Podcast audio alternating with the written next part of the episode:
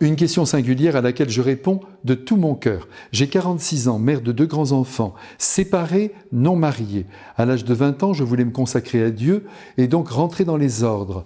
Jeune, influençable, naïve, j'ai alors continué dans le chemin classique, conjoint, enfant. Depuis plusieurs mois, je me pose des questions sur ma foi, notamment pourquoi ne pas être laïque consacré? Et si je me lançais, est-ce possible? Tout est possible, amis qui m'écrivez, mais tout n'est pas bon pour chacun. Évidemment, ce qui compte avant tout dans la vie, c'est d'être fidèle à ce que l'on porte en soi, de respecter ses goûts, ses attraits, y compris ses rêves et ses désirs par lesquels Dieu s'exprime et conduit ses enfants. Une fois cela bien en place dans votre esprit, il est bon que je vous rappelle que le baptême est la consécration la plus essentielle que nous puissions recevoir ici-bas. Par le baptême, nous sommes constitués enfants de Dieu, fils et filles du Père céleste. Et en soi, cette consécration, cette sanctification de notre être est suffisante pour nous permettre de vivre dans la belle lumière de Jésus.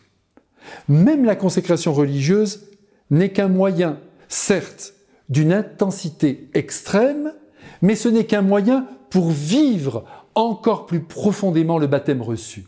Donc en soi, vous êtes déjà consacré, vous êtes déjà entièrement livré à l'amour de Dieu. Et je dirais même que par le fait que vous ayez eu des enfants, vous partagez plus que toutes les moniales de la terre la vie de Marie, fille du Père et mère d'un fils. Donc soyez heureuse.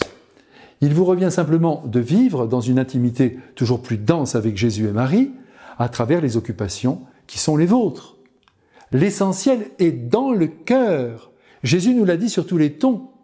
Enferme-toi, vous vous souvenez Enferme-toi dans ta chambre quand tu veux prier et ton Père qui est dans le secret te le rendra. Un autre point très important, faites aussi attention à ce qu'une éventuelle consécration, plus ou moins publique, ne viennent pas perturber vos deux grands-enfants et que cela contribue à les éloigner de la foi. Notre mère joue à la religieuse, etc. On connaît ça. Maintenant, je vous le dis avec conviction et bien simplement, faites, madame, ce que bon vous semble et réalisez votre désir, si vous le croyez, voulu de Dieu. À bientôt.